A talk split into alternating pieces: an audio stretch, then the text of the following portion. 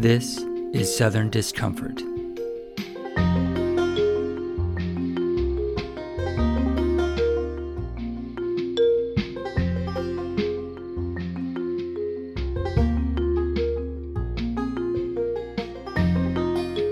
The South is poised once again to play a pivotal role in this year's presidential election. From the end of the Civil War right up until today, North Carolina has served as a battleground state between the majority of people that at various points have pushed for transformational change and a powerful minority bent on perpetuating divisions along racial, gender, and class lines through state sanctioned and vigilante violence or exclusion dressed up as political moderation. Despite being lauded as a leader of the progressive so called New South, North Carolina led the way in constructing Jim Crow segregation following Reconstruction, resisted the integration of public schools after the Supreme Court's 1954 decision striking down separate but equal, and boasted more Ku Klux Klan members at the height of the civil rights movement during the 1960s than all the other southern states combined. More recently, following the Republican takeover of the state legislature in 2010, special interest groups like the American Legislative Exchange Council, or ALEC, targeted the Tar Heel State to serve as a laboratory for new and increasingly sophisticated ways of using policy to preserve power in the hands of the few through gerrymandering and by restricting people, primarily people of color, from exercising their right to vote. Opportunity came knocking in 2013 when the United States Supreme Court struck down a key provision of the Voting Rights Act. Section 5 of the Voting Rights Act required Southern states to obtain pre clearance before they could make any changes to election law. Within hours of the decision, hours, the Republican lawmakers in North Carolina passed a sweeping voting reform bill called House Bill 589. Just as the Voting Rights Act of 1965 became the cornerstone of a successful strategy designed to ensure African American access to the ballot box, opponents of House Bill 589 argued that it paved the way for conservative legislators to suppress African American electoral participation. Resistance came swiftly. Nearly overnight, a broad coalition led primarily by the state chapter of the NAACP, under the guidance of Reverend William Barber, descended upon the North Carolina General Assembly to protest the radical policies of the Republican controlled legislature that the protesters feared would turn back the clock on 50 years of progress towards economic, gender, and social equality. This leadership wants to make our state a place of deeper stratification and inequality. It's not accidental or naive, it's premeditated and it's planned. They are following the playbook of ALEC, the playbook of Civitas, the playbook of John Locke, the playbook of the Koch brothers, but they didn't know that we were going to get in the game and stop the players. The demonstrators returned every Monday that summer.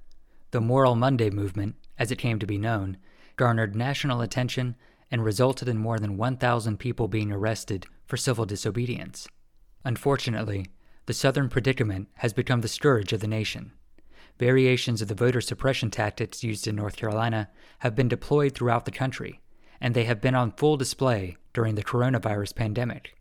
Formerly incarcerated people in Florida were recently denied access to the ballot box because of outstanding fines.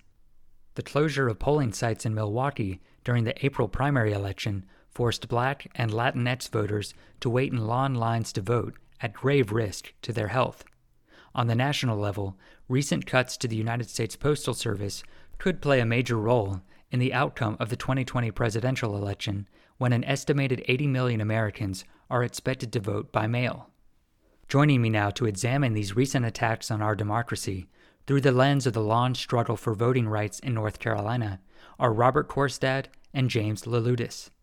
Korstad is a professor emeritus of public policy at Duke University, and Leloudis is a professor of history at UNC Chapel Hill.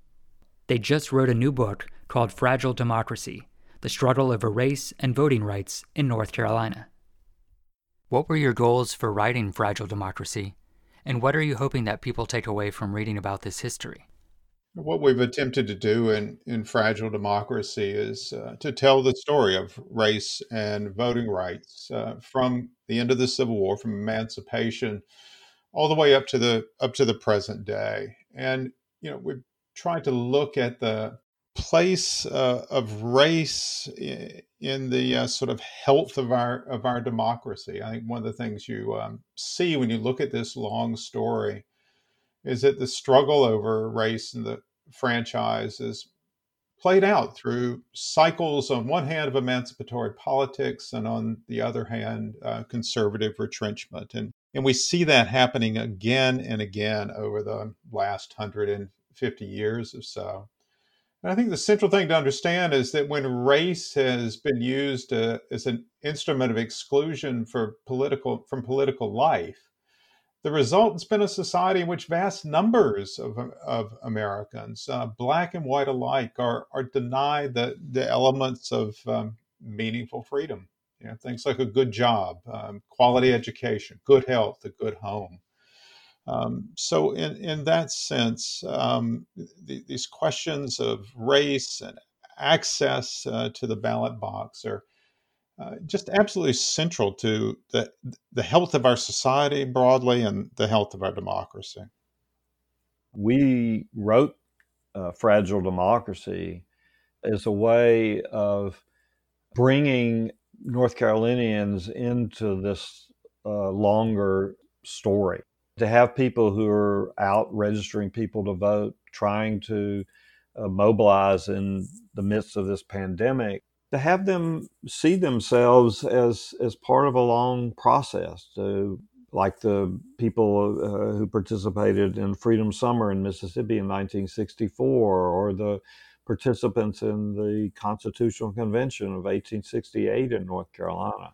You know, it's not just an isolated moment today, but uh, people can really see the work they're doing as part of a continuation of efforts to establish a uh, democratic society in North Carolina. Your book makes it very clear that North Carolina was not just an ancillary player in promoting white supremacy. How did successive attempts to maintain white supremacy in the state translate into something you call the Carolina Way? I think if you you know you look at the history of race and voting rights in North Carolina, I think you can argue that historically North Carolina has been the purplest of purple states. That this state has been uh, at various points in its its history remarkably progressive, and those are at the the, the moments when a, a, a multiracial alliance, um, black and white, um, in our own time, uh, Hispanic and Native American, you know, have managed to hold on to political power and have vastly expanded uh, the, the role of the state and, and the investment the state makes in, in public welfare. And on you know the flip side of that, we've also seen uh, sweeping periods of, of political retrenchment of the sort that we're living in now. And the difference between those two outcomes is remarkably small. I mean, if you you see this again and again throughout the history, it takes only, the moving only a very small number of voters to make a profound difference. And race uh, and racism have have been central um, to you know that that project of, of swaying and moving those voters from one side of the ledger to the other. North Carolina has also, I think, been a leader in this uh, whole process of of what we're calling emancipatory politics, both uh, in the immediate aftermath of the Civil War, in the fusion movement in the late 19th century, uh, in the 1960s, the important role of uh, Greensboro and the sit-ins in the in the civil rights movement, the central role that North Carolina played in the Southern War on Poverty, uh, and then more recently with the Moral Monday movement, North Carolina has really uh, been a leader in the South in pushing back against so many of the conservative uh, uh, initiatives that have come in the in the wake of uh, President Obama's election. So the Carolina Way, which uh, we talk about in the book, was I think a moment in this larger history of white supremacy that was characterized by what one civil rights activist in North Carolina, in Winston-Salem, North Carolina, phrased it this way: "If you beat the white man at one trick, he will try another." And what that meant was that at every moment uh, that blacks uh, initiated uh, participation in the electoral process, North Carolina legislatures uh, would come up with a a new rule, a new uh, election law, a new uh, tactic to try to marginalize or block uh, black empowerment. And in the 1950s, they didn't do it uh, with violence, which is what they'd done in the 1870s and the uh, late 1890s they did it in more subtle ways, which in some ways people saw as a as a form of kind of moderation. But underneath it was, uh, you know, a very pernicious form of blocking the participation in the democratic process of African Americans. Reverend William Barber drew inspiration from the fusion movement which saw black Republicans joining hands with populist white farmers to expand democracy in North Carolina, to inform the Moral Monday movement, and now the revived Poor People's Campaign. Can you talk about the fusion movement and then the white supremacist backlash that culminated in the Wilmington coup of 1898? You could argue that if um, biracial, multiracial politics had any uh, chance of success in the late 19th century, from the end of the Civil War to 1900, it was probably in North Carolina. I mean, during Reconstruction, a larger percentage of white voters than any other Southern state crossed the race line and made common cause with newly emancipated, um, newly entitled uh, to citizenship um, former slaves. And, th- and that effort to, to build a more Democratic North Carolina, of course, you know, we know was beaten back by Klan violence in the late 1860s and early 1870s. But black men could still vote through the 1870s and through the 1880s and into the 1890s. And so that that potential for another biracial alliance was all there. Uh, and it um, became a reality again in the mid 1890s, largely you know, caused by the economic shock of the the panic of uh, 1893, really a depression in the early 90s. And again, large numbers of whites uh, left the Democratic Party, um, joined the new populist movement, and made common cause with blacks and their white allies in the Republican Party. And so that's what we know as fusion. And the elections of 1894 and 1896 uh, that alliance gained control not only of the state legislature, but also of the governor's office. And again, North Carolina was different here. Fusion movements um, emerged elsewhere in the South, but only in North Carolina did they manage to take control of both of those uh, branches of government. And what they did in terms of new state investments um, in social welfare, changes to election law, they created what historians have long described as one of the, the most democratic, uh, with a little d, politics and, and society uh, in the late 19th century South. And again, that was met with a violent, a vicious white supremacy campaign in, uh, in which white Democrats with a capital D uh, turned to fraud and, and violence to defeat that alliance once for all. And once they had returned to power, uh, they disenfranchised black men with an amendment to the state constitution that required a literacy test in order to register to vote. It was a way of making sure that having beaten this alliance back uh, a second time, that it would not re-emerge a third time in the 20th century. Right. And those attacks on democracy culminated in the bloody Wilmington coup of 1898 an armed, uh, well organized group of white insurgents uh, rose, rose up uh, to displace a biracial fusion government in, in, Wilson, in Wilmington. They marauded through black neighborhoods. They, they, they killed mercilessly. Uh, they ran the government out of office and, in fact, banished hundreds uh, of, of leading black citizens. It was the only municipal coup d'etat in American history. Walk me through the political gains that were made during the fusion period, when whites and blacks crossed racial and class lines to work together to demand change. Bold new investments in in, in public welfare. For example, uh, the fusion legislature in the late 1890s equalized per capita spending on black and white school children. I mean, that's something that often shocks people. Um, they don't imagine that that could have happened in the late 19th century. Uh, they passed in 1895 one of the most progressive election laws uh, in the South. And again, some of the provisions are really quite surprising to people. In 1895, that law required that employers give workers time off to vote. It required campaign finance reporting. It accommodated um, illiterate voters, about a third of whites uh, and um, about two thirds of, of blacks, by allowing parties to print their ballots on color coded paper with graphic you know, visual um, identifiers so that illiterate voters couldn't be defrauded. I mean, this was an, an extraordinary experiment in meaningful, substantive democracy. As you mentioned earlier, the fusion era ended with the Wilmington coup and the Democratic Party takeover in 1900, which you write in the book cleared the way for a new order characterized by one party government, racial segregation, cheap labor, and grinding poverty. Talk about the brutal caste system that was implemented by North Carolinians against blacks and how it also affected poor whites in the state as well.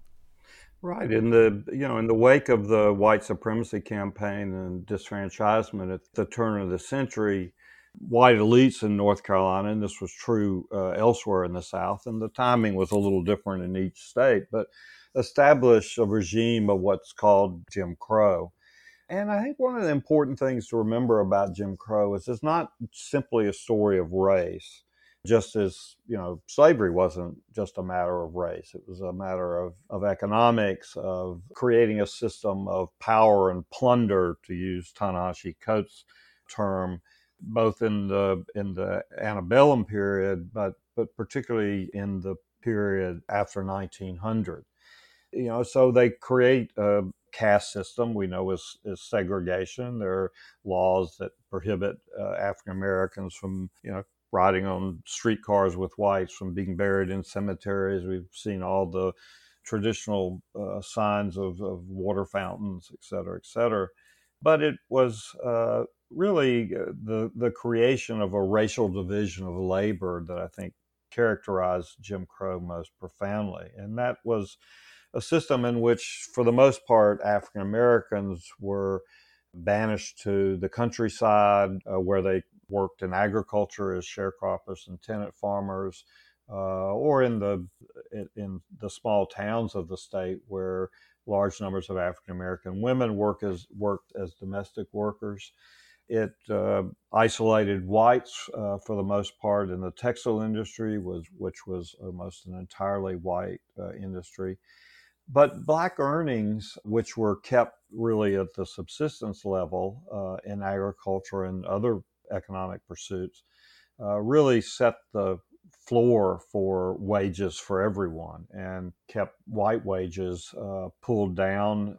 And Jim Crow was also a system that really enforced a fear in white workers that if they violated the tenets of Jim Crow and segregation, whether by uh, making common cause with African Americans or by joining labor unions or protesting their own low wages, uh, they they could uh, lose their racial privilege, which gave them just a, a small uh, foot up in this in this regime of Jim Crow.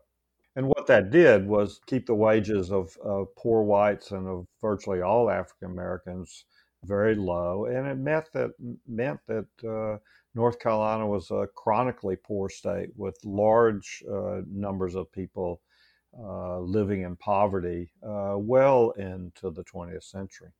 Talk about the individuals like Carolina Times editor Louis E. Austin, who resisted the status quo and agitated for expanding democracy for people of color.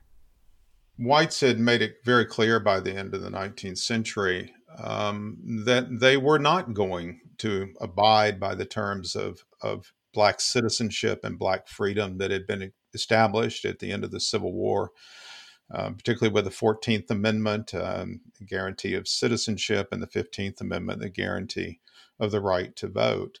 Um, but as overwhelming as the political defeat, the victory of white supremacy was uh, at the end of the 19th century, the beginning of the 20th, the remarkable thing is that uh, Black North Carolinians uh, they didn't concede, um, but instead, during the sort of worst times of Jim Crow, uh, maintained the, the, the struggle uh, for for equal citizenship and and and for civil rights. And Louis Austin, who was editor of the Carolina Times, the state's leading black newspaper, is a great example of that. And his story also points to uh, the political realignment that begins to happen in, as early as the 1930s and, and culminates in the 1960s when Democrats of the late 20th century look like Republicans of the late 19th, and Republicans of our time look more like the conservative Democrats of the late 19th century. Uh, but Austin in the in the 1930s urged black voters uh, to go out to attempt to pass the literacy test and to vote in uh, register to vote as Democrats. It's the beginning of an abandonment of the party of Lincoln, of the Republican Party. And the logic, um, Austin said, was that uh, you, you needed to carry the fight to where the power was. And in North Carolina, in the American South, um, before the 1960s, the power is squarely within uh, the Democratic Party. And so, what's fascinating here is that uh, Austin kind of kind of carries the revolution right to the belly of the beast. Can you compare Austin's crusade with that of Local 22, an interracial labor union in Winston Salem, led primarily by black women at the height of Jim Crow segregation? Having won an historic labor election in 1943, the workers began to focus their efforts in demanding greater democracy, not just on the shop floor, but out in the community as well. In fact, Local 22 spearheaded a major voter registration drive that resulted in the election of the first black candidate to win a municipal election in the South since the Wilmington coup in 1898.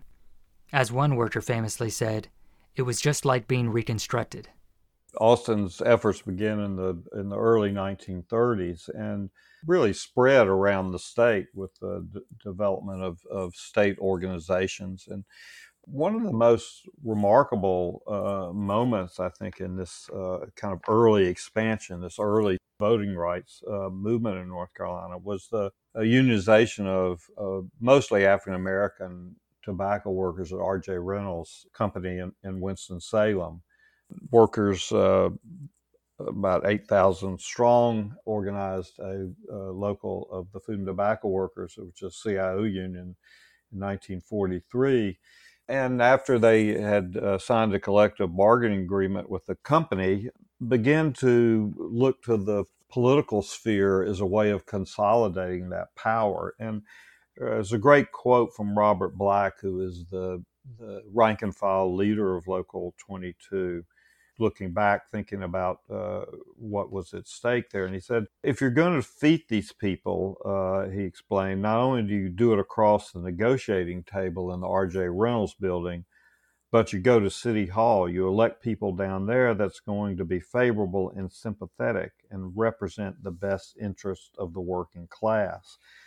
And, you know, it was really remarkable in Winston-Salem. The, the union started sponsoring citizenship classes, literacy classes. They start going in mass to register uh, workers to vote. Uh, they participate in the 1944 and 1946 uh, congressional uh, elections and were probably the key votes in 1946. Uh, and in 1947, they build a, a biracial coalition with uh, white unionists in Winston-Salem and some progressive whites to help elect Reverend Kenneth Williams to the city council. He was the first African American to win uh, an election uh, against a white opponent in the 20th century South. So, again, uh, th- this battle to gain access to the ballot to participate in this democracy was really uh, taking place uh, on many different fronts in this in this period. If you want to look at the roots of our modern political discourse, including the way that conservatives have used identity politics to divide Americans along racial and class lines, I think you have to look to North Carolina Senator Jesse Helms. Can you talk about Helms's use of race, but also his skill with using the media to maintain his grip on power for 30 years? Jesse Helms had a, a very long history uh, of using the race card um, to to win a political victory. You know, he, he first emerged as an influential figure in 1950 um, in the Democratic primary contest uh, for nomination for, for U.S. Senator. And that uh, primary pitted UNC President Frank Porter Graham against Willis Smith, a Raleigh attorney, former president of the American Bar Association. And that race at the end of the day uh, pivoted on the issue uh, of race. The first primary was very close. Graham won by a plurality, but not a majority. And so Willis Smith had the option of calling for a runoff. Now, he was inclined not to do that uh, until a young radio reporter named Jesse Helms uh, began organizing supporters in Raleigh to go to Willis Smith's front yard and to encourage him to call for a runoff election, a runoff primary. And Willis Smith did that. And in that final campaign, um, Willis Smith's forces, and Helms is a central player in this, uh, made race the central issue. Um, there are infamous uh, broadsides that many people are familiar with, you know, urging white North Carolina voters uh, to wake up um, the broadside said, before it's too late, Frank Porter Graham favors mingling of the races. One of the bitterest and most consequential elections in North Carolina history. Willis Smith defeats Graham and goes off to Washington, and he takes his young protege, Jesse Helms, uh, with him. Well, fast forward to 1972. Um, which is really the turning point moment for the reemergence or rebirth of two party politics in North Carolina uh, and Helms wins election uh, to the Senate, um, um, a seat he would hold for 30 years. Can you discuss Helms's 1990 campaign against Harvey Gantt, the first black Democrat to run for U.S. Senate? It is such a good example of how Helms could reliably play the quote race card to ensure victory. That um, campaign in 1990 against Harvey Gantt uh, it, it too goes in the Ledger book as one of the most contentious um, campaigns in North Carolina history. And again, race was racial appeals. Uh, they became the deciding factor. The race was very, very close uh, until uh, just days before Election Day. The Helms campaign came up with a television commercial uh, that focused on a pair of white hands, a wedding band, crumpling, crumpling a job rejection letter. And the voiceover says, You wanted that job, you deserved that job, but, but they had to give it to a minority because of a racial quota. Is that really fair? Harvey Gantt says it is. Gantt supports Ted Kennedy's racial quota law that makes the color of your skin more important than your qualifications. You'll vote on this issue next Tuesday. For racial quotas, Harvey Gantt. Against racial quotas, Jesse Helms. And that ad um, really played a, a major role in turning enough white voters uh, to defeat Harvey Gantt. It's really important here to under, understand that these uh, racial appeals, you know, really began going national uh, starting in the 1960s, particularly the, during the uh, 1964 campaign with Goldwater, but more particularly with the Nixon campaign in '68. You know, running using uh, uh, the dog whistle of uh, law and order uh, as a way to try to appeal to the anxieties of white voters. You know, it's what's what's interesting is to see on a national level uh, what you can see uh, very clearly in this history in North Carolina, going back to the to the end of the Civil War. This uh, this effort to use uh, race and racism and kind of uh, racial anxiety to uh, to appeal to white voters. It looks like a bad movie being rerun over and over again. During Reconstruction, white supremacists knew they couldn't take back power by legitimate means, so they turned to vigilante violence and the KKK. Later, during the 1980s, staunch conservatives like Senator Jesse Helms still had to fall back on racism in order to clinch their elections. Many things are different today, but something that is similar is that the policy priorities that conservatives are pushing remain less popular than progressive ones, like Medicare for All and debt free college. President Trump admitted as much when he said that Republicans wouldn't win elections without voter suppression measures that ensure their preservation. Do you think that this is driving a lot of the voter suppression tactics that we are seeing in North Carolina and around the country? I think that's absolutely central, um, Jonathan. I mean, one of the most important things to recognize is that, you know, if we fast forward a little bit and think about House Bill 589, an omnibus um, election law reform bill passed in 2013 and ultimately rejected by the Fourth Circuit Court of Appeals. That mm-hmm. piece of legislation restricting access to the ballot box was not crafted in a vacuum. All right, but the, the very same legislature that wrote that legislation also turned down Medicaid funding that would have expanded health care to nearly 500,000 North Carolinians. It's the same legislature that made unemployment benefits in North Carolina some of the skimpiest in, in the nation. It's the legislature that did away with North Carolina's in, earned income tax credit, which economists across the political spectrum agree is one of the most effective means of lifting people out of poverty. It's the same legislature uh, that dramatically reduced on a per capita basis uh, investment in public education in this state. You know, what's important uh, always in, in understanding this history is that the confluence of voter suppression uh, with the efforts to minimize the role that government plays in the everyday lives of people. You know, as we look back over the course of, of the, the period from the end of the Civil War uh, to the present, you know, what we've seen is really two very uh, different visions of society fighting it out with each other.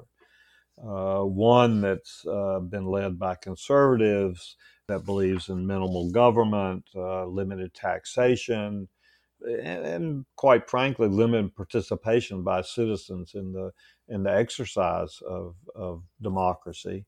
And another vision that sees uh, government as a vehicle for creating opportunity for everyone, to expand uh, education, healthcare, social welfare benefits, to create a, a society that uh, benefits the whole and not just uh, individuals. That's really the subtext of, of, of these struggles uh, that have been going on over this period of time. Uh, the racial dimension gets the headlines, but I think the the real story in some ways is uh, is what's going on underneath and these uh, these tensions between these two very different understandings of what uh, of what government is all about. Yeah, I think that was really highlighted in the Moral Monday movement. Can you talk about how the movement was able to put a spotlight on harmful legislation coming out of the General Assembly, like HB 589? I think one of the most uh, fascinating things about the response to uh, House Bill 589 uh, and these efforts to suppress the vote in North Carolina was the the remarkable uh, resistance to that, uh, led by NAACP and its president, Reverend uh, William Barber. Uh, the Moral Monday movement that started uh, really just in the immediate aftermath of the legislation that's that's coming out of uh, the General Assembly was remarkable in, in the way in which it tried to bring people from lots of different walks of life in North Carolina together. So uh, Reverend Barber was very self very self consciously uh, looked to the fusion movement of the late 19th century, to other uh, multiracial, multi ethnic, cross class alliances that had existed in North Carolina. and uh, using uh, tactics of the civil rights movement, nonviolent civil disobedience, uh, with with mass arrests, uh, sitting in, in, in the General Assembly. It was a, remarkable effort, ultimately quite successful, I think, when put together with the legal challenges that were initiated by the NAACP to have many of the uh, election laws uh, declared unconstitutional. So, you know, in the last uh, decade, uh, while the conservatives made uh, one of their best efforts yet to try to uh, limit the participation of North Carolina citizens in the democratic process, people took it upon themselves to resist that in a way that has been quite successful judges have rolled back the most egregious redistricting maps, as well as voter suppression legislation like House Bill 589. As welcome as these victories are to advocates hoping to expand the franchise, how confident are you two that conservative forces will regroup and come up with a new strategy to restrict voting access? And if not here on the state level, then maybe on the national level? I would not um, assume for a moment um, that uh, defeat of those efforts um, means in any regard that the battle uh, has been won. Um, I, I, think, again, the history of this state uh, suggests that it has always been a purple state, often been a bruised state. Um, the fight has been intense. And I think the message of this history is that um, securing our, our democracy, um, securing a government that is committed to advancing the welfare of us all uh, requires uh, unrelenting vigilance. And it also requires that we attend to the duties and responsibilities of, of citizenship, that we speak up and have our voices heard, and that we turn out at the polls uh, and, and exercise that, uh, that right to vote you know what's going on here in North Carolina is is very much uh, an American story. This is the the nation in microcosm, um, and I think when you zoom out, uh, that you could argue that the Supreme Court of the United States has done as much work as anyone else um, in dismantling the kinds of democratic progress that's been made since the civil rights movement. Uh, Citizens United opened the door wide uh, to unaccountable um, private money uh, in shaping campaigns. And of course, um, Shelby v. Holder gutted the Voting Rights Act by you know removing Section 5, which had required pre-clearance of any changes to um, to election law in covered jurisdictions, in, including um, most of, of North Carolina. I mean, what's interesting with House Bill 589 is that Republicans in the legislature had been working for some time on ideas to restrict uh, access to the ballot box, and the Supreme Court handed them a, an extraordinary gift in Shelby v. Holder, just cleared the path entirely.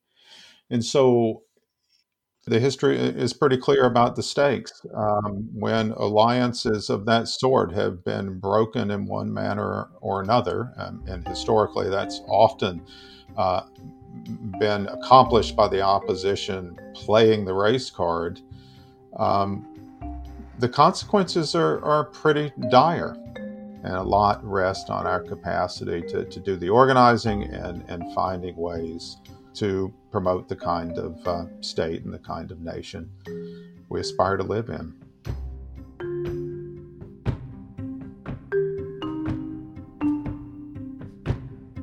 Robert Korstad and James Leloudis are the authors of Fragile Democracy The Struggle Over Race and Voting Rights in North Carolina. Music for Southern Discomfort was recorded by Blue Dot Sessions. I'm Jonathan Michaels.